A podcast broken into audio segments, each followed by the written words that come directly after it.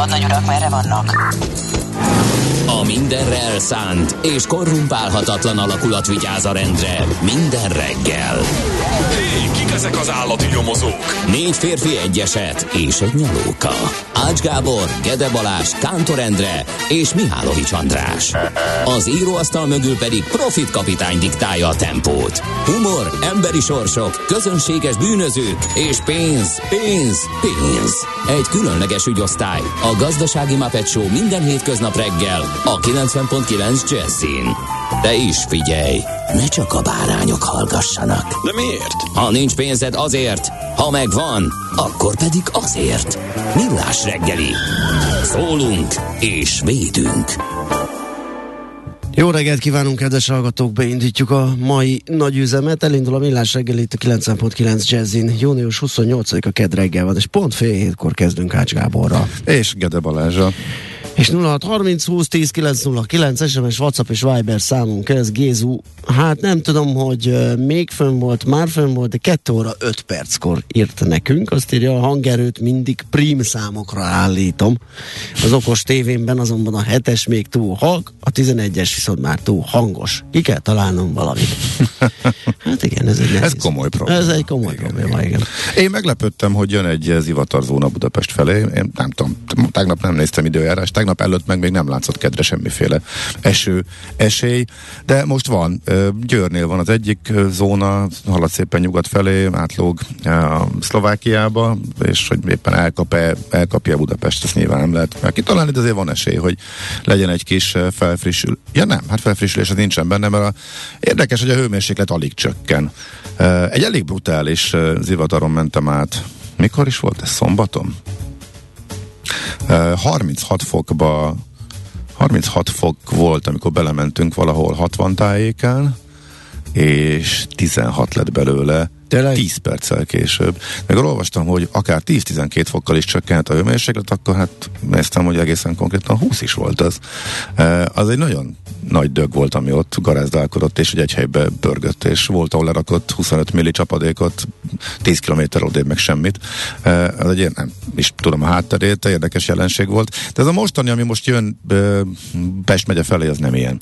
Abba, ott a hőmérséklet alig változik, de némi nemű esőt lerak. Van egy kisebb góca Velencei tónál is, meg tudom, északon Győr környékén. Szerintem ez most reggel hogy... előtt történhet, ugye? Igen, igen, igen, így az adásidőnk második igen. felében.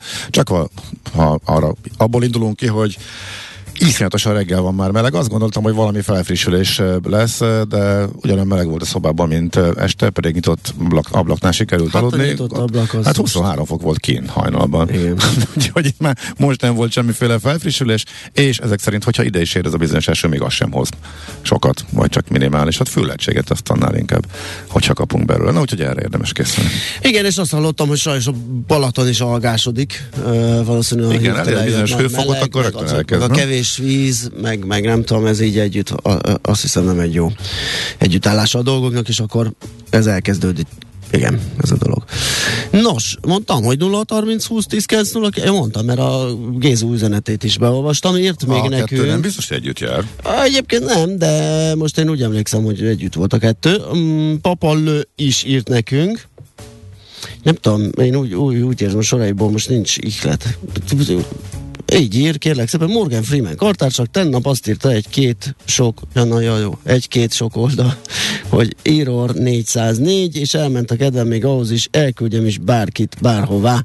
Amúgy ma hajnalban még madár csicsergés is volt, olyan kevesen vannak, voltak a rutin tutin, papalő, 900 a tejnek, a föle is már. Hát igen. Igen. Igen, a tejföl is. Tejföl is elszállt. Pont én is, azt hiszem hétvégén szembesültem vele, amikor lettem küldve tejfelér, hogy...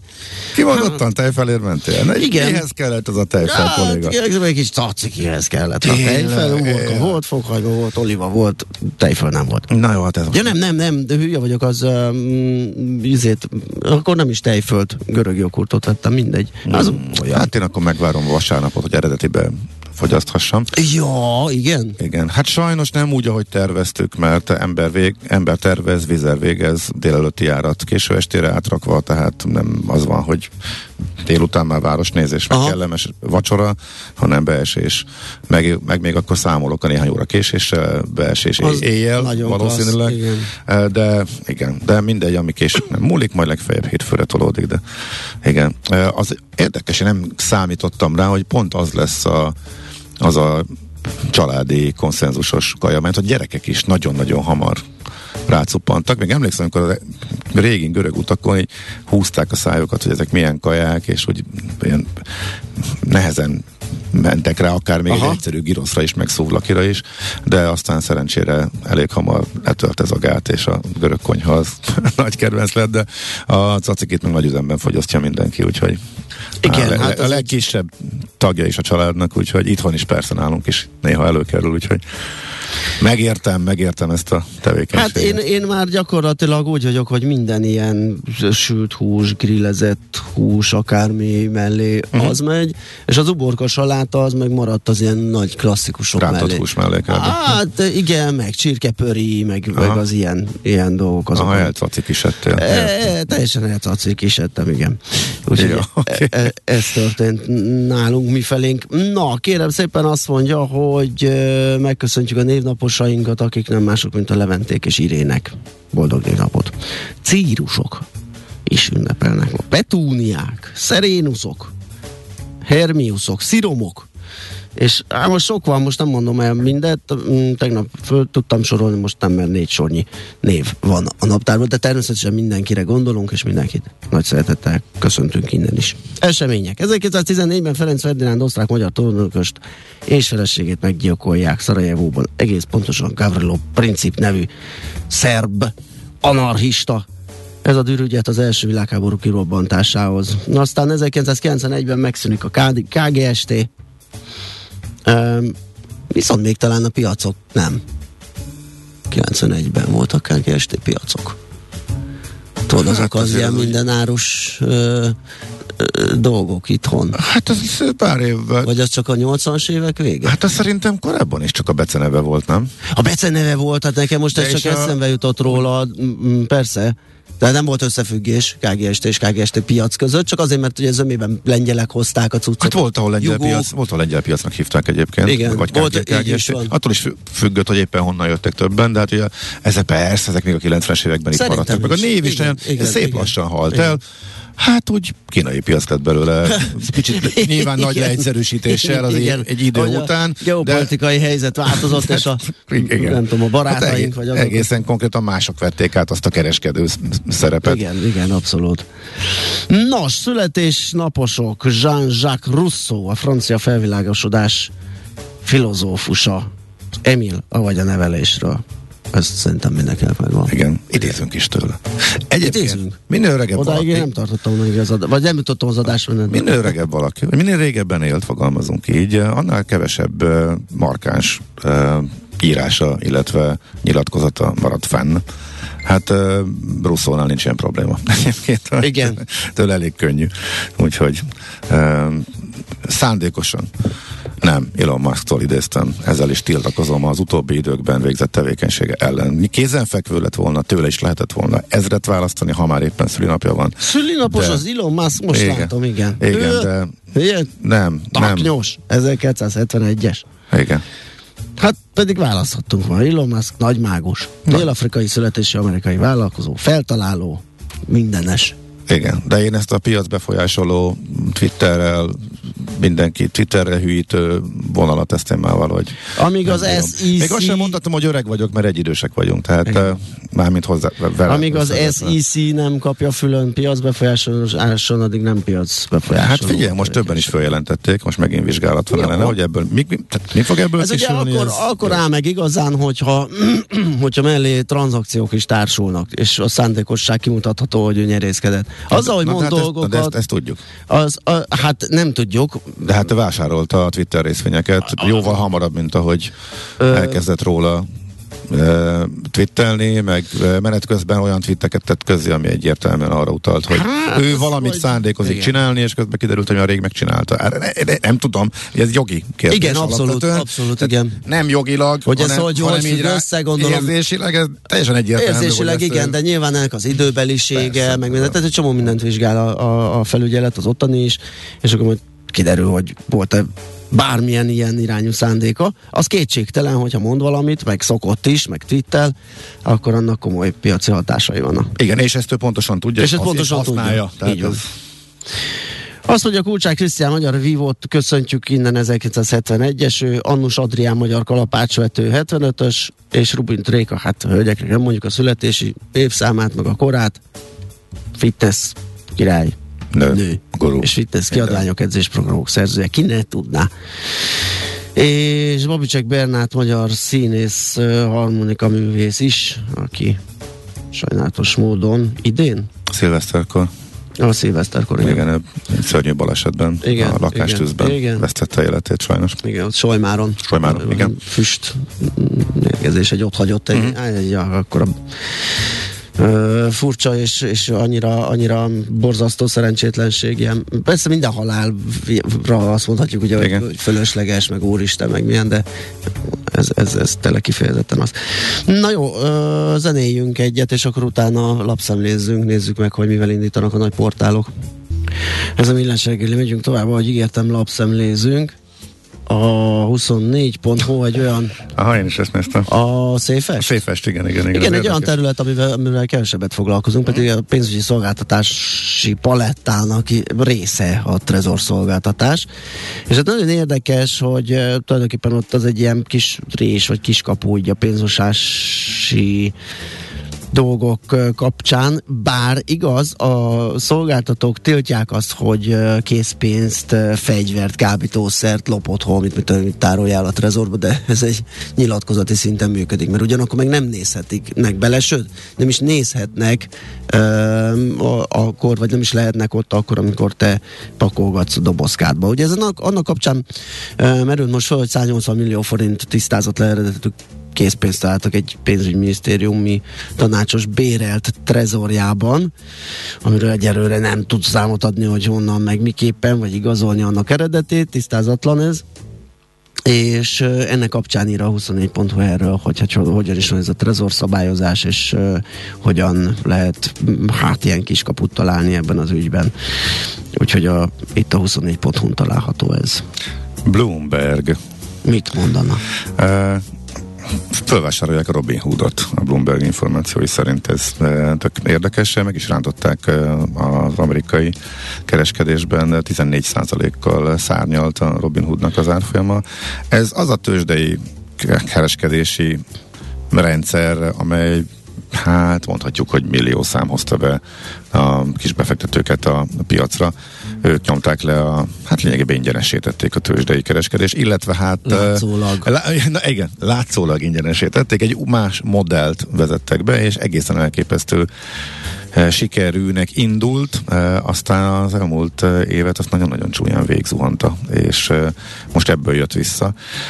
Az is érdekes, hogy ez az FTX nevezetű cég, ez egy kriptó kereskedési eh, platform, amelynek egy kriptos, kriptón gazdag, gazdagodott új tulajdonosa eh, érkezett nem is olyan eh, régen, és eh, ő érzett most erőt, meg pénzügyi háttere is megvan ahhoz, hogy a Robin Hoodnak neki Hát meg menjen. gondolom a kriptó tél beállta most egyelőre azt hát indikálja hogy nála a- is, hogy nagyon nagy bizniszek itt nem lesznek. Nézd, ha valaki időben megcsinálta, Persze. eh, ezen azért eh, sokan gazdagodtak meg. Itt a Persze. kérdés az volt, hogy mennyire eh, időben szálltak Sőt, ki. Mármint a... Megkockáztatom, aki nagyon időben szállt be, és még mindig nem szállt ki, még az is rommá kereste magát. Ah, abszolút, persze, persze. Tehát van persze. ilyen, még lehet ilyen is, is aki Hogy? végignézte a Igen. 60 ezer dollári ö, fölötti vagy közeli régiót. Hát ha valaki 1000 2000 3000 Hát, indul, indított, igen, a mostani 20-nál sem áll rosszul, tehát Igen. igen. éppen ha volt 60 is oké. Okay. Uh, úgyhogy érdekes a, a, a helyzet, a lényeg, a lényeg az, hogy itt egy egész piacot alakított át a Robin Hood. ez nagyon fontos azért. Tehát az, hogy ingyenes, látszólag ingyenes lett, tehát nem, nem jutalékban, hanem a, az árfolyamba építve, illetve az árfolyamok közötti különbségbe építve fizeti meg a befektető akár magasabb összeget is egyébként, csak nem látványos. És Covid-ban volt egy nagyon nagy fölfutása ennek az egész piacnak, a Robinhoodnak, amikor beöntötték az irgalmatlan összegeket a lakosság megsegítésére a kormányok, Amerikában is ugye küldték a csekkeket, és hát annak egy része nem fogyasztásra ment, hanem be a tőzsdére. Hát szemmel jól látható, is. az árfolyamon meg a számlaméreteken, hogy Igen, ez a 400-700 dollár, most nem, nem ugrik be a szám, talán 700 volt inkább. És ez volt a Robi Hoodnál a fénykor, és de az elmúlt egy év az már a meredek szakadás volt, és most érkezett ezek szerint a vevő. Ez egyelőre lapinformáció, vagy illetve egy hírügynökség információ, majd még kíváncsian várjuk a megerősítést, hogy jön-e, úgyhogy most ez egy fontos külföldi hírként vigyeztettem ide a lapszemlébe. Portfolio.hu a napenergia jövőjével és lehetőségeivel foglalkozik ö, ma reggel. És hát ugye nagy, nagy perspektíva van benne, hiszen most ez a, az energiapiaci átalakulás, orosz-ukrán függőség, vagy az orosz-ukrán háború mm, okán ugye az orosz függőség ö, csökkentése is, tehát mind, mind, meg az egész ö, ö, klímaprobléma, minden, minden amellett szól, hogy a napenergia ö, telepítések és az erőműkapacitások növekedjenek. Úgyhogy a a 2040-es magyar cél és annak elérhetősége a, a cikk témája a portfolio.hu, arról lehet olvasni ott. Zsilai Viktor volt tegnap a Portfolio podcastjának a vendége. Mit is lesz nálunk Viktor a héten? Még nem tudom, hogy mikor. Nagyon érdekes dolgokat írt, illetve mondott a jegybank hitelességgel kapcsolatban, illetve hogy a forint gyengülés meddig tarthat és mi okozza. Erről egy komoly vita van a szakértők között is, úgyhogy Viktorra fogunk beszélgetni majd. Hát nem tudom még melyik nap a héten, de ígéretünk van, hogy majd akkor valamelyik nap majd ezt időbe, hogyha kiderül, akkor mondjuk. Na hát ennyit arról, hogy mit írnak a lapok, mindjárt nézzük, mi volt a tőzsdén. Hol zárt? Hol nyit? Mi a sztori? Mit mutat a csárt? Piacok, árfolyamok, forgalom a világ vezető parketjein és Budapesten. Tőzsdei helyzetkép következik.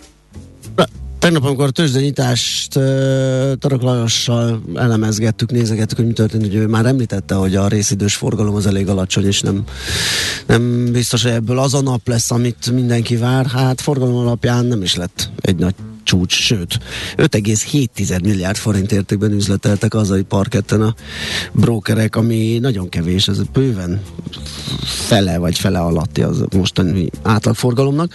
Az Index az 89 pontos emelkedéssel, 4 kal 39.501 pontra ö, szárnyalt, mondhatni, és ö, a vezető részvények közül Erősödni tudott például az OTP 18 forinttal 4818 forintig, és a Richter ott 110 forintos volt az emelkedés, 6960 forintra nőtt ezzel az árfolyam, ez egy 1,6%-os többlet.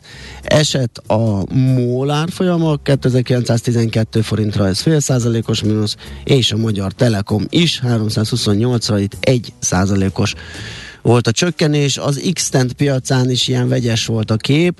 A Gloster például emelkedni tudott 2,7%-kal 1155-ig, míg a Poliduct, ami ugye tegnap előtt, tegnap számoltunk arról, hogy mekkorát ment, most majdnem akkor át esett 10,5 százalékot, de egyetlen négy darabos kötésbe, tehát a, az x piacon azért ezt mindig vegyük számításba, hogy azért ez nem mindig tükrözi a, a, a valós helyzetet. Esett egyébként a napenyerté is másfél százalékkal, és a Ébdufer pedig 2 kal emelkedett.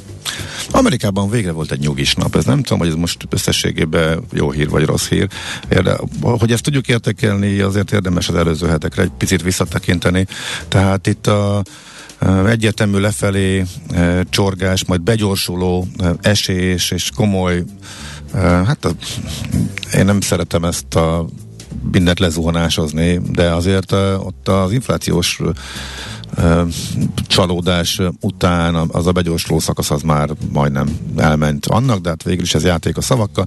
Szóval a komolyabb visszaesés után a múlt héten volt az erős visszapattanás, és mintha mindenki elment volna szabadságra, és most a következő adatig talán így berendezkedik a piac, vagy a következő komolyabb hírig, mintha úgy döntöttek volna befektetők, hogy akkor kicsit kivárnak és szusszannak egyet. Tehát sokkal lentebb vannak a piacok, mint voltak. Az, idei, az erre a hétre vonatkozó várakozások azok megoszlottak. Egyrészt megvolt a fölpattanás, most akkor vissza az eredeti folyamatokhoz. Egyik oldal, a másik meg hogy végre megvolt a hangulatváltozás, nem túleste magát a piac, most néhány hetes konszolidáció jöhet, és ezt támogatja az is, hogy van ez a negyedév végi díszítgetés dolog, amikor a portfólió, igen, igen, igen, amikor a portfóliókezelők igen. azért módosítgatnak, föltöltik a portfóliót, mert ugye az fontos, hogy látszódjon, hogy vannak részvényeik, ha már ebből kapják a pénzüket, erről tegnap volt szó itt a műsorban. Úgyhogy tegnap Nap elején volt, úgy, tűnt, hogy ilyen áthúzódó hatásként még a pénteki kitörő lelkesedés az itt lesz, ez gyorsan eltűnt, mínuszba esett a piac, utána egy kis plusz, utána egy kis mínusz, utána meg a döglött kukac, tehát igazából semmi se történt a végéig, és egy szerény mínuszban kihúzták, és már nem ment sem erre. A piac, az S&P 500-as rájtőzött a 3900-as szintre, ez 2,1%-os csökkenés, a Nasdaq 7,1%-ot esett, az S&P pedig 3,1%-ot. Így legalább van egy kis időm, hogy elmondjam, hogy a hatalmas harc a légitárságok között a két amerikai ultrafapados, illetve a, pi- a piacukra, illetve a felvásárlási harcba belépő JetBlue, mint magasabb szolgáltatás mm. nyújtó légitársak között, az folytatódott. Itt a történet röviden annyi, hogy az egyik ultra venné meg a másikat, és bejött a JetBlue jóval magasabb árat kínálva, és mégis lehet, hogy az alacsonyabb ár lesz a nyerő, mert a JetBlue már egy másik tranzakcióját sem tudta jóvá hagyatni a verseny hatóságokkal és komoly problémákkal néz szembe, és el tudják hitetni, illetve gondolják a szakértők meg a részvényesek is, hogy ha ő venné meg a Spirit Airlines, mármint a JetBlue, akkor ez megint komoly aggály. Ez nem menne át ez az üzlet. Most a Frontier, a másik vevő, tehát a másik ultrafapot is édestette az ajánlatát. Ez nyilván nem tetszett a befektetőknek rögtön, hogy mínusz 10 százalék. A fölvásárolandó cég is szakadt egy jó nagyot, mert hogy nőtt az esély annak, hogy az alacsonyabb ajánlatot fogadják el majd a részvényesek, ami furcsa. Nagyon érdekes összességében a történet. És most már a külső tanácsadók közül is az egyik az alacsonyabb ajánlat elfogadására buzdítja mm-hmm. a részvényeseket, mert hogy így hosszabb távon a részvényes érték jobban növelhető, amikor a hasonló cégek egyesülnek, nem pedig valaki fölvásárolja, és ki tudja, mit csinál vele, e, és két teljesen más üzleti modell találkozik. Na mindegy, érdekes az egész történet, nem, nekik nem volt jó napjuk a tőzsdén, tehát ők voltak a kimaradottan nagy esők emiatt az amerikai piacon, tehát a Wall Street-en. Tőzsdei helyzetkép hangzott el a Millás reggeliben. Nos, mit írnak a kedves hallgatók, kérem tisztelettel, hát ezzel nem várjuk meg a hírek után itt, mert ez egy friss hír, Szőke kapitánytól friss koc az orrom előtt a Hungárián az Árpád híd felé, a Ciprus utcánál a Katona Egyetem előtt. Úgyhogy ott lehet majd felkészülni arra, hogy torlódás lesz, vagy nyilván legalább egy sávot elfoglalnak majd a felek, akik ebbe részt vettek. Azt mondja, hogy na tessék, Sotén befelé van egy kisebb kocodás a Borároson, 是。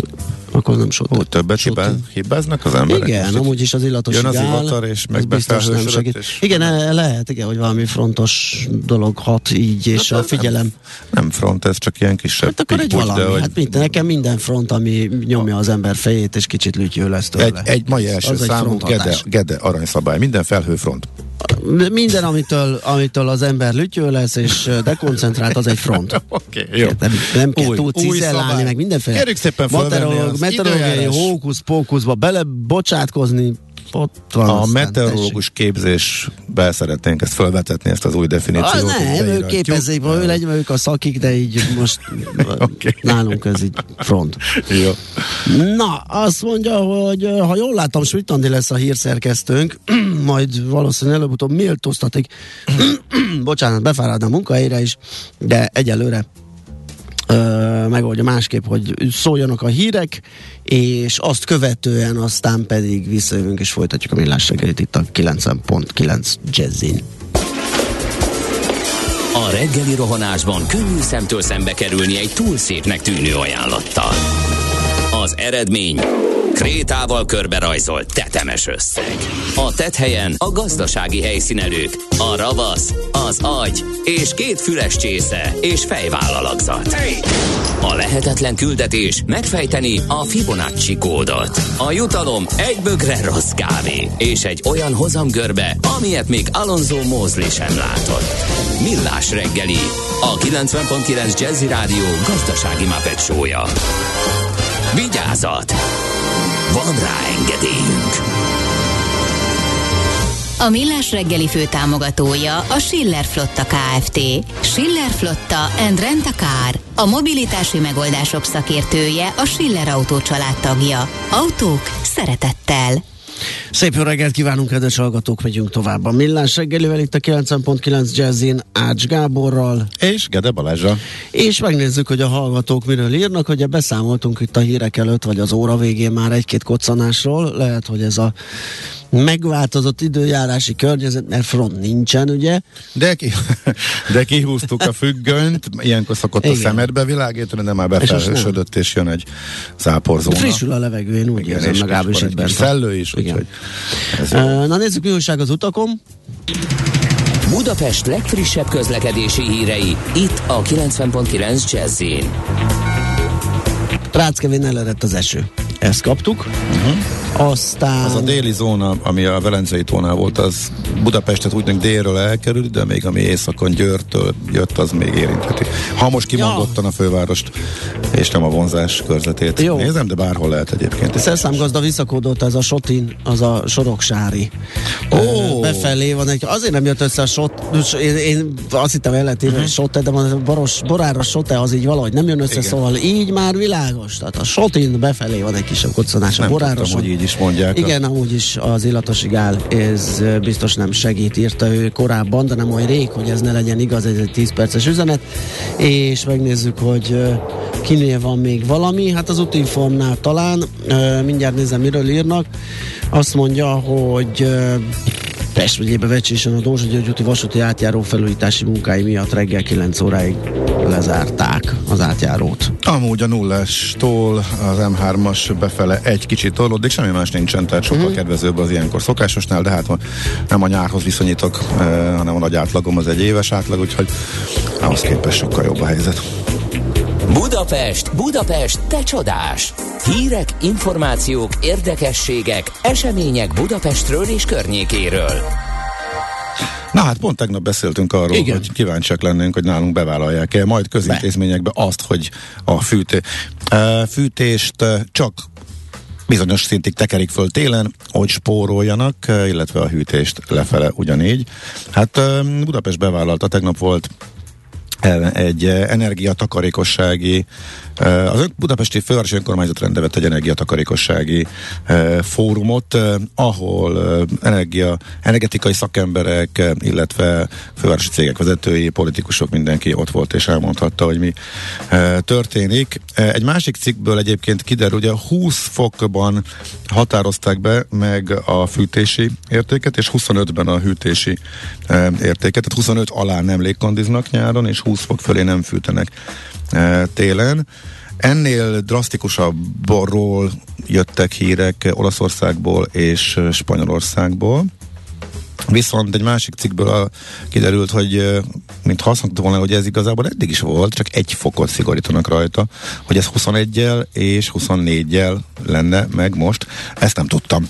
E, illetve, hogy lennének energetikai intézkedési ötletei a fővárosnak, de még mindenhez a kormány engedélye kell, és így nehéz, mert ezt nem nagyon szokták megadni. Ez is kiderült ezen a fórumon, amerről több magyar sajtótermék is beszámol. Hát kíváncsi leszek, hogy mikor jönnek majd a cikkek a kormány sajtóban, hogy lefagyasztja dolgozóit az önkormányzat. Igen.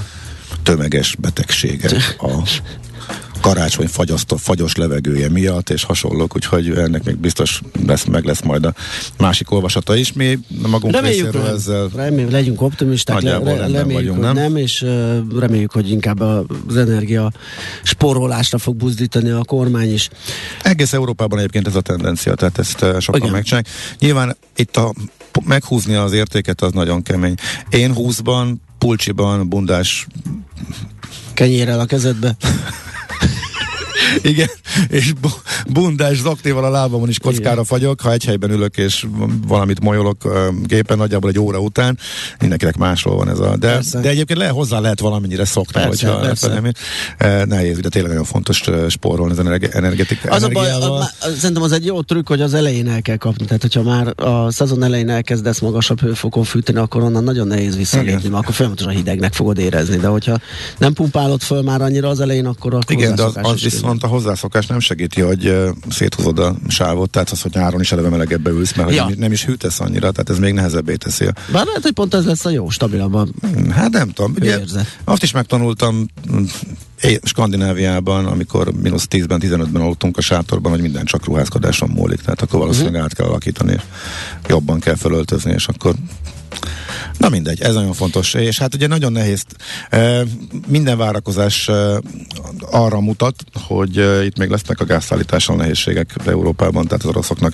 Ez egyik le nagy fegyverük most a háborúban, illetve a háború finanszírozásával e, kapcsolatosan, úgyhogy ez nagyon komoly téma lesz a következő hónapokban. És minden esetre ez volt a fontos bejelentés. Sok-sok ötlet elhangzott ezen az energetikai találkozón, konferencián, de ez volt egy konkrét bejelentés a főváros részéről. A Tehát másik, ami már megy egy pár napja, és találkozhatatok vele, hogy ahogy négy zónára bontják majd a fővárosi parkolási övezeteket, megszűnik ez a, pff, nem tudom mennyi van most, 30 minimum, de lehet, hogy 30 valamennyi.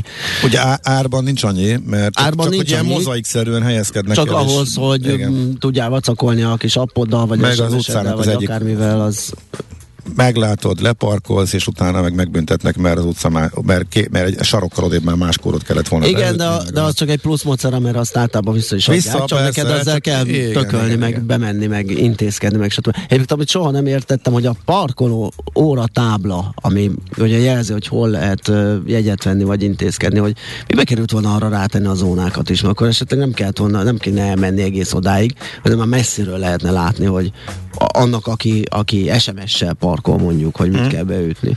Na mindegy. Az mindenkinek megvan a szemét guvasztó SMS-ező, tehát már Igen. Próbál, már éppen ellentétes irányban van az automata, nem menne már közelebb, hanem Igen. Igen, megpróbálják el. 22 0, 3, 6-os vagy 8-as. Igen. Akkor megyek még két lépés, hogy be tudjam Igen, lőni. igen, Jó, az igen, applikációk már GPS-re Hát az más, igen, de hát az úri- Egyre kevésbé.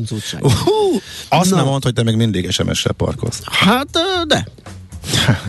És akkor én vagyok Fizesse a vállalat. én vagyok mármint a- digitálisan elmaradott? Nem, ez- Na hát, ez Ennek appozott számvitel már és egyéb okai Ja, vannak, nem jó. digitalizációhoz kötött. Ez egy Jó, oké. más jellegű történet. Na de most lesz nekünk Négy- ABCD Lesz zóna. ABCD, és abból a lesz D, 200, 300, 450, meg 600. igen, abból a D az egy kis sziget a Pöttyös utca metróállomás környékén, József Attila lakótelep, eh, azt használta P plusz R parkolónak a fél eh, déli és keleti agglomeráció. Ja, ezt ez- mi az a pötty. Ugye van egy viszonylag homogén belváros, hát belváros uh-huh. plusz valamekkora külső rész, Igen. uh, ahol parkolási díjak vannak, és akkor van itt ez a igen. maszat. Azt fizetőség kellett tenni, különben lakók nem tudtak, tehát egyszerűen Aha, elfoglalták, értem. teljes egészében elfoglalták az ingázók, úgyhogy ott ezért kellett.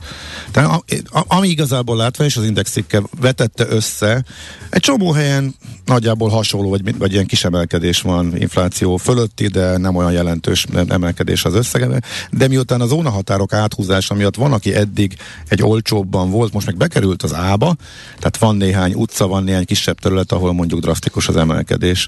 E, Angyalföldön, Józsefvárosban bekerültek eddigi 240-es zónából, vagy 280-as, vagy nem tudom pontosan mennyi, most a 600-asba ugrottak, szóval érdemes azért megnézni, eh, hogy milyenek a változások erről a Telex írt cikket, illetve rakta egymás mellé a jelenlegi és a jöve- eljövendő parkolási zónákat. Azt mondja, hogy írja egy hallgató, ilyen energiatakarékosság volt a 80-as évek végén is, a hivatal etető a hőbörgőknek annyit mondott, vegyenek fel szvettert. Igen, Hát végig is most is ez lesz. hát ha- persze, hogy ne vegyék le. Hogyha abba, abba mennek be. Na jó, szerintem a fővárosi hírekről ennyi, a következő topik az egy nagyobb, úgyhogy haladjunk előre. Az erő után Melyhart Attilát, a Portfolio.hu vezető elemzőjét hívjuk, és a, az unió, uniós pénzekről, forrásokról fogjuk. Így van, minden erről szól most, a forint gyeng- gyengülésével is ez komoly szerepet eh, Ugye elemzők, el, úgyhogy- szerintem tegnap is elhangzott, vagy, vagy minden esetre lehet látni, hogy 20-30 forint legalább a- az euróforint árfolyamában. Igen, a Tardos Gergő. De a mondott, Tardos Gergő, így van, 30, így van, 30 így forint, így van. kb. 30 forintot. Eh, De hogy jönnek-e meg nem, és ellentpondó információk jöttek, és Weinhardt Attila kiszámolt, hogy pontosan mennyi, mekkora összegről van szó, mi forog itt kockán. Erről beszélgetünk mindjárt. Nekünk a Gellért hegy a Himalája. A Millás reggeli fővárossal és környékével foglalkozó robata hangzott el. Na hát kérdezem, pont tegnap volt a határideje annak, hogy lejárt ez a bizonyos jogállamisági levélben megszólt két hónapos határidő, hogy a magyar kormány válaszolhatott ugye az Európai Bizottság azon felvetéseire, amit, amiket kifogásol ugye a jogállamiság kérdés körében. Be is jelentették, hogy válaszoltak. Be is jelentették, hogy válaszoltak. Mondjuk, hogy annyira sürgős a pénz, miért az utolsó napon kellett, egy fölmerült bennem, de nem tudom a válasz. Nem volt az megszabva, hogy nem lehet hamarabb. Hát, hogy érezzék, hogy nem, mindenki Igen, jó, nem csak kapkodunk. nekünk sürgős, náluk van a pénz, tehát ezért Igen. gondoltam, hogy talán jobban csipkedjük magunkat. Mm, De nem, de viszont ha már erre így ráfordultunk, akkor mindjárt meg is nézzük, hogy mennyi pénzről van szó, és mekkora galibát okoz ennek a hiánya, és mit okozhat akkor, hogyha az ebben a levélben foglaltak esetleg nem nyerik el az Európai Bizottság tetszését, és továbbra is akadoznak az Európai Uniós források. Vejhart Attilával a Portfolio.hu vezető elemzőjével nézzük ezt át. Szia, jó reggelt! Szerbusztok, jó reggelt, köszöntelek, és a hallgatókat is. Jó, sokáig számolgattál? Hát, ja, néhány órámba belekerült, mire összebogaráztam ezeket a nem túl transzparens adatbázisokból azt, hogy akkor éppen mikor, hol, melyikből mennyi pénz jön, vagy jött, illetve hogy a költségvetésnek az éppen aktuális változataihoz képest most hogyan állunk. És hát ebből írtam tegnap reggelre egy ö, nagyobb elemzést, egy táblázatban összefoglaltam ezeket a számokat, és hát azért a nagy kép az az, hogy ö, itt azért 100 meg 1000 milliárdos méretű tételek röpködnek, és hát ö, már a 2021-es évünk is úgy telt, hogy azért egy más, jócskán másfajta EU pénz ö, beáramlási és itthoni kifizetési pálya történt meg. Ez most ugye folytatódott az idei év során, leginkább ugye amiatt, hogy uh, ugye itt a jogállamisági viták uh, miatt uh, az Európai Bizottság nem fogadta még el a magyar helyreállítási tervet, illetve ezzel párhuzamosan még a 2021-27-es uh, fejlesztési keretünkről sincs alkú. Ez az utóbbi ez nem akkora probléma, itt azért még jó pár tagállam szintén hasonló cipőben járt, mint mi, viszont a helyreállítási programnál ö, gyakorlatilag csak mi vagyunk azok, amelyek nem fogadták még el a a keretét, így tehát nyilván pénz sem jött belőle, így emiatt itthon is ugye jócskán le kellett csavarnia a kormánynak az itthoni kifizetési tempót a korábbi terveihez képest. És hát ugye múlt csütörtökön hangzott el egy érdekes kijelentés az EU csúcs mellett Orbán Balástól, a miniszterelnök politikai igen. igazgatójától, ö, amely hát Amelyre avonnali forintgyengülést okozott egyrészt, de mi is volt pontosan a mondat? Hát az üzenet az az volt, hogy persze mi nagyon szeretnénk megállapodni, és készek vagyunk a kompromisszumra, csak hát létszi mondjátok már el, hogy éppen mit kéne változtatni, mert akkor holnapra megcsináljuk. Nagyon furcsa ez az üzenet a, kormánytól, amely ugye azért... Bocsánat, mert ez, ez ugyanaz, mert ugye a forint azt hiszem, ha jól emlékszem, arra gyengült, hogy hozzátett, hogy fölkészültünk arra is, hogyha nem jönnek ezek a És hogy anélkül kell megélnünk. És anélkül, de hát ugye ezt nem így igen, gondolják. Igen, tehát a mondatnak, az üzenetnek a második fele Mhm. az pedig ez volt, hogy hát ha, ha pedig ugye nem tudunk megállapodni, akkor mi azért arra is felkészültünk. Nem lesz könnyű, de majd meg fogjuk oldani című ö, Mhm. ö, üzenet volt ez. Ö, ami hát ö, nyilván ennek van egy politikai vetülete, ö, azt gondolom, hogy ez egy mozgástérbővítő és egy ilyen üzengető ö, ö, mondat volt a, a kinti döntéshozóknak, csak hát ugye ezt a befektetők is figyelik. Nyilván ugye, ha Reutersnek nyilatkozik valaki, akkor azt azért több ezer, több tízezer befektető árgus szemekkel nézi, akik igen komoly mozgásokat tudnak elindítani a piacokon. És hát ugye azért ennek volt egy ilyen vetülete is, hogy esetleg a kormány fejben legalábbis azért azt is végig gondolta, hogy mi van, ha nem. Tehát, hogyha nem sikerül megállapodni. Na most itt ugye euró 10 milliárdos tételek vannak ebben az egész ügyben. Ugye a, a felzárkóztatási programunk az 22 milliárd eurónyi keretet jelent, a helyreállítási program 15,5 milliárd eurót, Nyilván itt most a forint gyengülés miatt már eleve a kormány és a technikai átszámítási árfolyamot 375-re fel fogja húzni, tehát ezek hatalmas összegek. Én azt gondolom, hogy ez inkább csak az üzengetés kategória volt, és valóban van megegyezési szándék, amelyet Orbán Balázs is határozottan üzent, de minden esetre nem tesznek jót egy ilyen kiélezett helyzetben ezek a típusú üzenetek. Ugye emögött az lehetett a, a háttér, hogy ugye két hete volt egy nagyobb devizakötvénykibocsátás, uh-huh. illetve tavaly szeptemberben is volt, és akkor ugye ezekkel sikerül mindig feltornászni éppen aktuálisan az államháztartásnak a pénzügyi tartalékait, de hát ugye azt látni kell, hogy ezek hitelek, Persze. miközben az EU pénz pedig támogatás lenne, tehát azért tartósan ezt a stratégiát nem lehet folytatni, hogy egy hatalmas összegű várt támogatás helyett egyelőre hitelekből próbáljuk átvészelni ezt a periódust. Az idő pontok, illetve határidők hogy vannak? Tehát a Igen, tehát most ezt elküldtek, és mikor lesz ebből valami? Tehát... Igen, meg hogy a helyreállítási alapról kell idén megállapodni, és ha az nem jön össze, akkor az már bukta, vagy itt pontosan, hogy mennyire szorít az Igen, idő? itt a jogi szabályozást, ugye, amit még a 2020 nyári maratoni EU csúcs után a decemberi nagy vétóalku kapcsán rögzítettek a tagállamok, az úgy néz ki, hogy 2022 végéig kell az Európai Bizottságnak az egyes tagállamok helyreállítási programjait jóvá hagyni. Itt ugye a jogi szöveg az úgy néz ki, hogy akkor, ha megvan a feltételrendszer, a megállapodás, amely ugye az ország specifikus ajánlásokkal és egyéb jogi keretekkel függ össze, ezt ugye itthon azért előszeretettel inkább úgy tálalják, hogy hát igazából a bizottság fut az idő után, mert hát nekik kell majd jóvá hagyni, tehát szerintem nem így van. Tehát igazából én azt gondolom, hogy nem feltétlenül van kötelessége az Európai Bizottságnak ebben, hogy ezt jóvá hagyja. Nyilván itt inkább a magyar félnek kell ebben az ügyben kaparnia. És tehát, hogyha ez nem sikerülne, tehát hogyha mondjuk tegyük fel november végéig nem sikerül ez a megállapodás, akkor ugye az európai tagállamokat tömörítő tanácsnak nincs ideje decemberben ezt már jóvá hagyni, hiszen nem, nem elég az, hogy a bizottság rábólint, úgymond akár zárt ajtók mögött megszületik egy alku, hanem azt át kell verni egyrészt a tagállamokat tömörítő tanácson, másrészt az Európai Parlament is ott van a partvonalon, és ugye a lengyel ügyben jól láttuk, hogy egy előzetes alkura nagyon heves reakciók jöttek az EP felől, gyakorlatilag bizalmatlansági indítványjal kezdték fenyegetni az Európai Bizottság elnökét, hogy ne fogadja el a lengyel tervet, csak azután, miután már véglegesen mindent teljesítettek. Nem ez lett, hanem az, hogy beleírtak olyan feltételeket, amelyeket meg ilyen mérföldkövekhez, céldátumokhoz, eredményekhez kötnek, és csak utána fognak a lengyelek is pénzt kapni. Nagyon valószínű, hogy a mi esetünkben is ez történik. Tehát nem elég, nem elég megígérni, hogy jó fiúk leszünk, meg hogy betartunk Igen. mindent, hanem teljesít valamit föl is mutatni konkrét változtatást. Igen, tehát azt el tudom képzelni, hogy a, a végleges alkú az úgy fog kinézni, hogy megszabunk bizonyos paramétereket, akár itthoni intézményrendszeri vagy jogszabályi keretekben, hogy ekkora és ekkora ezt is ezt fogjuk megcsinálni és változtatni.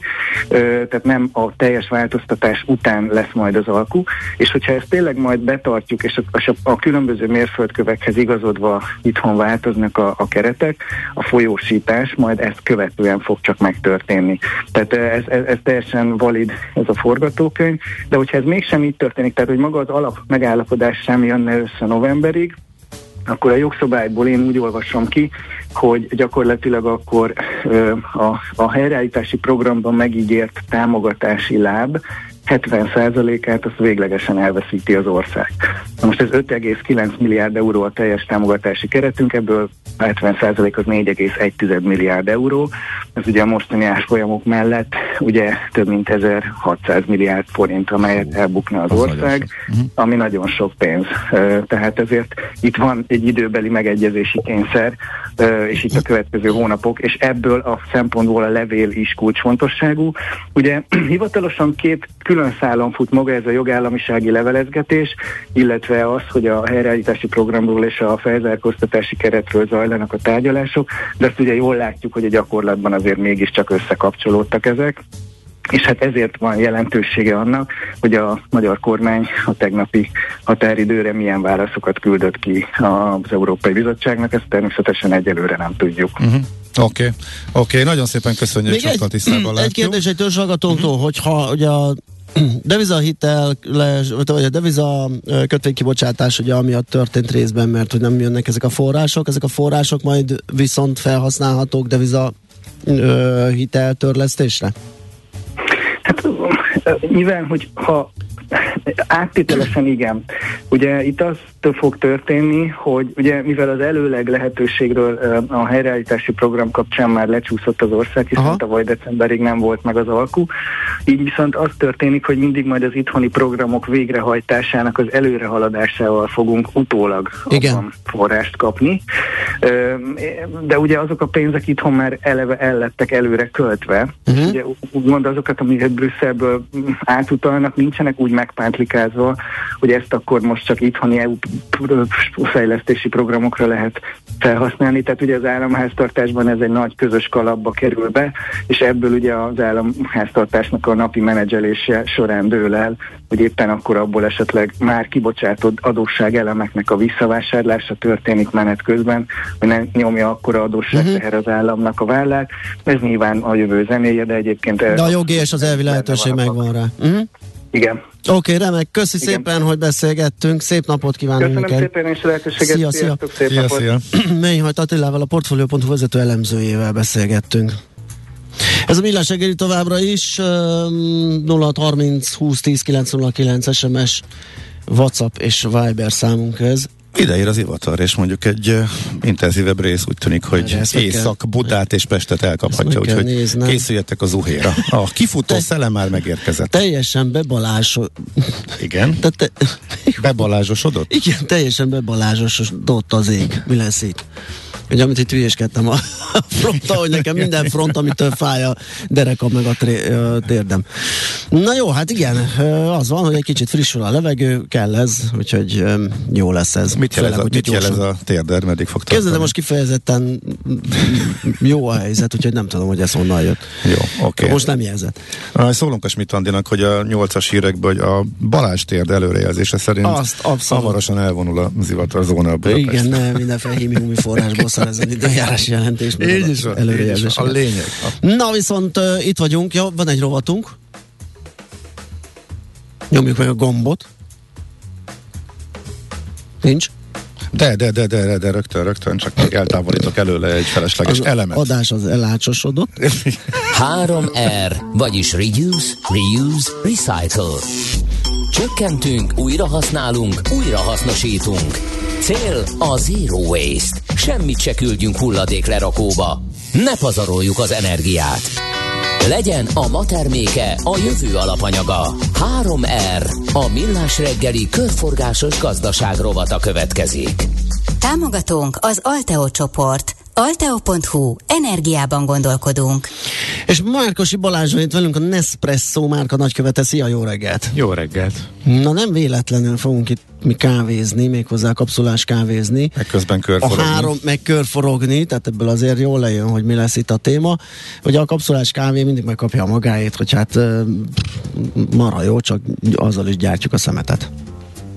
Így van, ez a közharag ez előszeretettel hullik ránk, holott a, alapvetően a körforgásosság volt az alapanyag választás célja 30 most már 5 évvel ezelőtt. 35? Így van, így van. Hát Magyarországon ez csak 2006 óta létezik, de Aha. alapvetően 30 éve uh, újrahasznosító kapacitáson minden legyártott uh, kapszula mellé. Gyakorlatilag a mai hipster cégek ugye azzal eh, reklámozzák magukat Igen. a piacra lépéskor, hogy fenntarthatóak vagyunk, tehát alumíniumba csomagolunk, ami egyébként teljesen igaz is. És hozzáteszik, hogy az akárhány csilliószor újra reciklálható, mert az, az nem veszít ugye a tulajdonságai. Így van, így van, tehát nem uh, bomlik el, mint a papír például, uh-huh. és mondjuk az 1700-as évek óta használt uh, alumínium 75% az bent van a körforgásban, ez a világ legszéles körülben újrahasznosított alapanyaga, és a leg legegyszerűbben újrahasznosítható alapanyaga, tehát egy, egy-két ciklus után ez már abszolút egy alacsony uh-huh. lábnyomú csomagoló anyagnak számít. Nyilván ez az is kell, hogy visszakerüljön a rendszer. Na ez egy, ez egy nagyon jó kérdés. Így, ahogy hallgattalak, az lesz a következő, hogy na most jó megfoglak, hogy egyáltalán ez egy nagyon szép mondás, és a részletekről úgy tűnik, hogy hát mi ezt letudtuk, mert egy olyan ö, alapanyagba csomagolunk, ami reciklálható. De hogy működik ez a valóságban? És ö, mennyiben jutnak vissza ezek a kapszulák? Uh-huh. Magyarországon jelenleg egyébként a világátlagnál egy 10-12 százalékkal jobb a helyzet. Nem mondod. De, abszolút. Akkor, akkor a szomszédommal küzdök, hogy meggyőzzem, és elhitessem el, hogy a szelektív kuka az nem hülyeség, mert annak van értelme. Hú, ne tud meg, és hogy még ezt el is kéne olvasni, hogy mit kéne a tetejére tenni, mielőtt összeszennyeznénk az összes többit. Uh, igen, a legnagyobb kihívás az valóban ez, hogy uh, hogy eljutassuk a, a, a, uh-huh. a hulladék kapszulákat a, a, az újrahasznosítóba. Ezt szépen Debrecenben, Magyarországon uh, hasznosítjuk újra, külön választjuk a zacot és az alumíniumot. A zac komposztás útján kerül újrahasznosításra, az alumínium pedig ugye visszakerül a körforgásba. Uh, de mi azon dolgozunk most már szerintem tíz éve, hogy minél kényelmesebb megoldásokat biztosítsunk, így azt szoktuk mondani, hogy a házadhoz megyünk a szemetedért. Na ez egy jó kérdés, mert én nem vagyok ilyen kapszulás, viszont azt hallom ezt a butikos megoldást, meg hogy, hogy létezik, és egy jó kidolgozott ilyen visszagyűjtési igen, program van állatok, de ez pontosan hogy működik? Onnantól, hogy benyomtam a gombot, és megfőztem a kávét. Uh-huh. 99%-a a magyar embereknek hozzáfér valamilyen újrahasznosítás, fogyasztáshoz. Ez azt is jelenti, hogy amikor neten rendelek, akkor mondjuk karakószörcsökre, akkor be tudom pipálni, hogy szeretném leadni a kapszuláimat, amit elhasználtam, és azt mi visszavesszük, és De hogy? minden egyes kapszáról gondoskodunk, ami visszakerül hozzánk. Hogy veszitek vissza? Ö, hát El kell vinni egy, valahova? Aha, ez egy nagyon durva uh, engedélyeztetési folyamat volt, kettő év, uh, kicsit több, Mi? majdnem három év volt, uh, mire a, a különböző hatóságokkal meg tudtuk azt uh, dílelni, hogy gyakorlatilag vissza lehessen adni egy, egy uh, futárszolgálatos kollégának ezeket a csomagokat. De mi volt ezen olyan komplikált? Mi, Fú, mi? Hát ugye ilyen élelmiszerbiztonság, meg nem keveredhet ezzel oh. azzal, tehát hogy ilyen Uh-huh. Tehát már az elhasznált élelmiszer is élelmiszer biztonsági kérdéseket vett fel. És mennyien élnek vele? Ja, igen, ez erre válaszoltam. Tehát Magyarországon 40 fölött vagyunk már százalékban, tehát ez van, hogy 41, 42, 45, ezek között ingadozik, a 40-et szoktuk biztosra mondani, ez a világátlagban 32 százalék, és sokszor egyébként ez a fő bűnös, hogy a kapszás kávénál mennyi hulladék keletkezik. Um, azonban ez egy fontos tényező, hogyha ez, a teljes... ez a visszagyűjtésre vonatkozik? Nem, tehát hogy, de, de, de hogy fizikálisan, hogy... mint az elektromos autózásnál, meg a kontra a normál mhm. autózás, hogy az elektromos autózás azért jobb, mert hogy helyben nem keletkezik. Igen. Itt mi a pont for, fordítottja vagyunk, csak mondjuk egy teljes életciklus elemzésnél, ha megnézzük a, a cserje elültetését az alumínium újra vagy nem újra hasznosításáig, Aha. akkor mondjuk egy 11 ot mutat egy teljes életciklusban a csomagolás a jellegi újrahasznosítási arány, mert mondjuk a kávé termelés, a beszerzés, az mondjuk 35 százalék. Uh-huh. Tehát ez, uh-huh. hogyha nem ö, környezettel, emberrel harmóniában termesztik a kávét, akkor gyakorlatilag háromszor akkora hatása van. Tehát ez egy károsanyag export, hogyha nem megfelelő hm. gyakorlatokat alkalmaznak. Barom érdekes.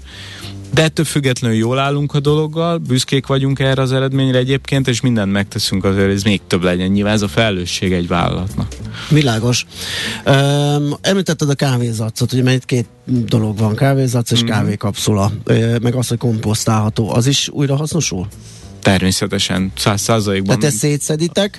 Így van. Kapszulára és zacra, a kapszula megy vissza az alumínium öntödébe és az zac.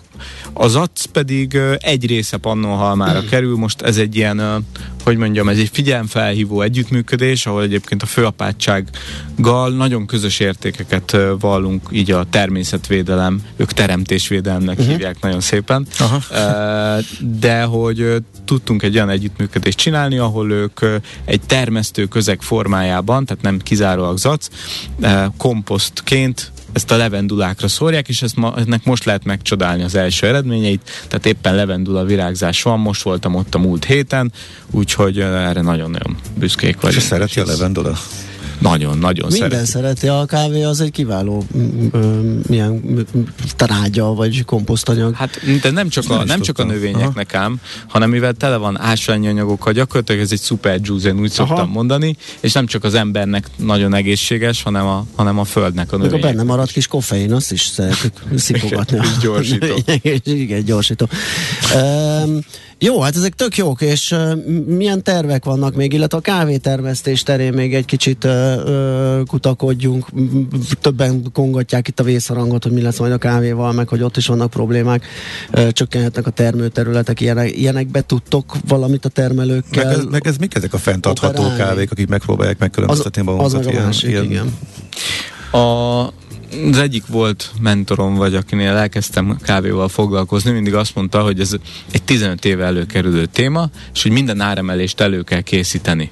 Na, mostanra ez már sajnos nem igaz, tehát nem az van, hogy áremelést készítenek elő, hanem az van, hogy elképesztő nagy a probléma. Valamiért nekem is most lett gyanús, egyébként mindig lelegyintettem én is, hogy jó, tudom, ezt hallgatjuk egy ideje, köszönjük szépen.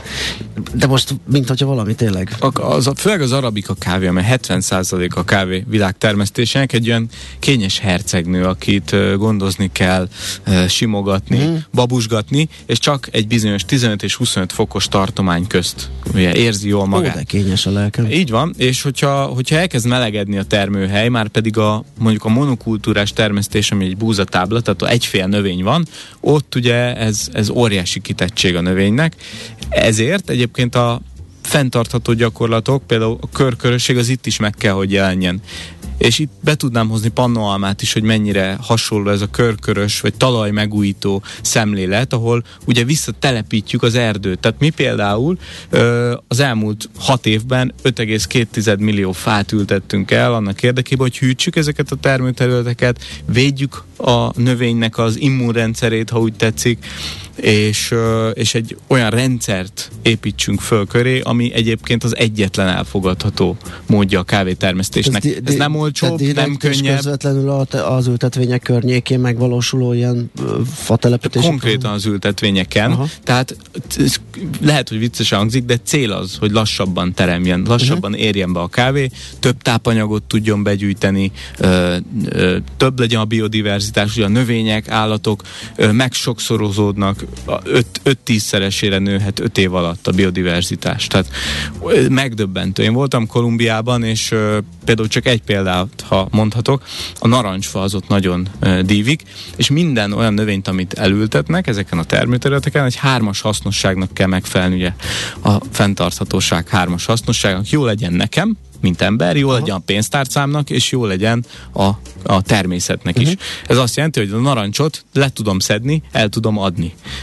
A narancs megvéd engem, hogyha nincs pénzem, meg tudom enni. Tehát ez egy olyan védőhálót biztosít, és ráadásul ugye a lehulló narancs trágyázza a Igen. kávét, Ö, a narancs lé a gomba ölőként szolgál a gyökereken, és a kitaposott narancs, ott megtanítjuk, hogy hogy kell olajat csinálni belőle, Aha. amivel permetezni lehet, ami a leveleken egy gombaölő. Tehát ez egy olyan hármas hasznosság, ami nem csak csökkenti a természeti, ö, ö, hogy mondjam, tehát hogy nem csak ki tudja venni a mindenféle permetszereket, trágyákat, stb. a rendszerből, és egy ténylegesen természeti környezetre vissza tudja állítani a termőhelyeket, hanem olyan financiális, uh-huh. egészségügyi és ö, szociális ö, vagy természetvédelmi előnyöket is biztosít ott a helyszínen, uh-huh. ami, ami fantasztikus. Tehát én azt szoktam mindig mondani, hogy szerintem a kávéban minden megvan, hogy egy jobb helyét tegye a világot, és ugyanez Pannonhalmán is ugyanígy megtörténik, tehát ők is ebben a szemléletben gondolkodnak. De és akkor, amit mondasz, hogy most nagy a baj, azért akkora nincs, amit néha szélsőségesen ö, megírnak, hogy kávé- akár- kávéhiány, Jönnek ezek a tippelések, hogy. 2050-re eltűnik a kedvenc reggeli italod, meg nem tudom, mit csinál. Ö, Megállítható folyamatról beszélünk, vagy, vagy, vagy valahol kézben tartható folyamatról beszélünk? kézben tartható, investíciót természetesen Aha. Igényel, mi ezt mondjuk 2003 óta csináljuk, így lesz idénre karbon semleges az összes kávénk, tehát az összes nyilván csökkentjük folyamatosan a kibocsátásainkat, és ennek megfelelően egyébként ezt még kompenzáljuk is idénre 100%-ban, amiben benne van az elmosogatott poharad, az elhasznált energiád, és a kidobott vagy visszagyűjtött. Tehát ha akár kidobod a kapszulát, nem ez a cél, de ha kidobod, azt is kompenzáljuk. Tehát ö, ennek ez az egyetlen járható útja szerintünk. Azok lesznek problémában egyébként, akik alacsony minőségű kávét gyártanak. Azt gondolom, hogy a prémium kávéhoz az kell, hogy ilyen erdő, dzsungel környezetben teremjen, és ö, azok nem lesznek akkor a problémában. Melyiknek kisebb a környezeti lábnyoma? Igen, egy hallgató most megfogott, hogy ha jól értem, Debrecenből Pannonhalmára szállítjátok a kávézacot, ez így mennyire fenntartható. A helyben Közben komposzt- egy kis kávé lecsúszott. Bocsánat, igen. helyben, helyben komposztálódik, és természetesen ezt visszaszállítjuk. Azért ez marginális tétel ahhoz. Aha. képest, amit, amit meg tudunk vele spórolni, és helyben hasznosul újra a, az ac java. Ö, Ez, ez tényleg egy nagyon minimális tétel, ö, aminek inkább figyelem felhívó hatása van, és ö, Tehát nem csak Pannonhalmán abszolút, abszolút. Tehát ez mezőgazdasági komposztként kerül ki Aha. a földekre, így van. És akkor vissza ahhoz, hogy, mert ugye ilyen fel- feltételezések is voltak, hogy pont az igénytelenebb, kevésbé minőségi fajta, mint a robusta jobban el fog terjedni, noha igény pont, hogy az a minőségi kávéra növekszik meg a, a világon, de hogy lehet egy ilyen változás. Lehet, bár ö, ilyen varázsgömböm nincs, a tőzsdén is sokszor ö, Jó, örülnék neki, persze. de a kávéval kapcsolatban is akár. Nem tudok erre sajnos így válaszolni. Ö, az, hogy a, ez mennyire veszik figyelembe a fenntarthatósági jelzéseket, és egyáltalán ezt a, a fogyasztók, tehát hogy mennyire keresik ezeket a termékeket, az Egyre, jellemző. egyre több ilyen. Az oké, hogy egyre több, ezt halljuk, hogy egyre Hmm. több, köszönjük szépen, ezzel lehet házalni és marketingelni, de de így a mértéke ismert ennek, hogy... Mm, Mert ez, az, azért kérdezem, mert egy picit érzek egy ilyen analógiát, amikor uh, elkezdődött nálunk ez a vegyél hazait, magyar embernek magyar, mit tudom én mit, és akkor mindenki lenyilatkozta, kérdőívekben megválaszolta, hogy én aztán csak magyar termelőt, és csak ez, csak az, és akkor jött az, hogy amikor meg a boltba kellett voksolni a kis kosárkánkkal, akkor már nem, az a magyarkodás egy picit megkopott. De közben az vagy- vagy- organikus vonal, ez meg erősebb lett. Igen. Szóval, hogy Van- állunk a fenntartható termék fogyasztásával? Abszolút van szkepticizmus, én nem is szeretem azt a szót, hogy fenntartható. Már csak azért, mert kontextus nélkül ez szerintem egy ilyen Aha. instant bullshit. Tehát amint az ember elkezd róla beszélni, hogy mit tesz azért, hogy ez, hogy ez az emberrel és a természettel harmóniában legyen, akkor van relevanciája. Egyébként a fenntarthatósági mm, plecsnik vagy, vagy jelzések, azok ö, ö, szkepticizmusra találnak az embereknél, ezért is nagyon fontos szerintem a transzparencia kérdése, tehát hogy, hogy, hogy ne csak arról kommunikáljunk, uh-huh. amit, amit, amit jól csinálunk, hanem azt is, amiben még fejlődni szeretnénk, és ismerjük el azokat a problémákat, amik vannak, és mondjuk meg, hogy nekünk mire a megoldásunk. Uh-huh. Tehát mi például ezt a pozitív káppal tesszük, évente megjelentetünk egy ilyen riportot, amit tőlünk független civil, emberjogi, uh-huh. természetvédelmi szervezetek vizsgálják meg a cégünket, hogy hogyan működünk, és ők adják ki minden évben, ez megnézhető magyarul is az interneten, tehát hogy én azt gondolom, hogy ez egy olyan dolog, hogy ezt ki kell építeni. Magyarországon Világos. ez nem. Míg nyugaton egyébként már ez alapján válogatnak az emberek, tehát nyugaton például konkrétan tudják, hogy 95%-a kevesebb energia az alumínium. Igen, azt hiszem ez, ez, ez tudom. messzire vezet, igen, Igen. hogy uh, hol milyen szokások van. Meg egy, reméljük, hogy utolérjük. bízunk benne, így van, abszolút. És még egy utolsó kérdés, hogy mi van a csőben, tehát a fejlesztési irányok ezen a téren, tehát újrahasznosítás, fenntarthatóság, környezetvédelem, stb. Milyen következő lépésben gondolkodtok, vagy hol tudtok még, amit az előbb említettél, ugye, hogy fontos arra is uh, figyelni és kommunikálni, hogy mi az, amit még szeretnétek megcsinálni, ahol esetleg van hiány. Igen, elképesztően ö, sok információ és egyébként ötlet jön a fogyasztóktól. Uh-huh. És ezért is biztatok mindenkit, hogy, hogy mondja ezeket. Most ugye lesz az Mert hogy fel is használjátok. Abszolút, tehát abszolút, abszolút. Nem a Lesz, kerekirattartóba végig. így van, lesz ez a, ez a karbon semlegesség, ez megvalósul idénre, ezen nyilván ez inkább egy következmény, mint egy cél. Idén B Corp minősítés kapott a cég, ami a azok a vállalatok összessége, akik hisznek abban, hogy az üzlettel jót is lehet tenni a világon, nem csak a profit számít feltétlenül. É, illetve hát a, a következő időkre természetesen további csökkentése van ezeknek, illetve a, a, a net zero elérése az, ami egy hosszabb távú cél, de hát ezek még, azért ezek még így uh-huh. 5-10 év távlata biztosan, de nyilván a gépeknek az újrahasznosított anyagból készülése, a, a, körforgásban tartása akár más módon, tehát nem akarok poénokat lelőni előre, mert nem is nagyon tudok, de hogy például szulák ö, már 80%-ban újrahasznosított alumíniumból készülnek uh-huh. nálunk jelenleg is, de hogy egy csomó uh-huh. ilyen típusú dolog van, tehát nagyon sokkal kell még csökkenteni azt, ami, ami a jelenlétünk a világban, és nagyon ö, szeretnénk pozitívra fordítani azt, amit viszont visszaadunk a világnak, akár szociális értelemben, akár természeti, akár uh, akár a kávé élmény értelmében. Oké, okay.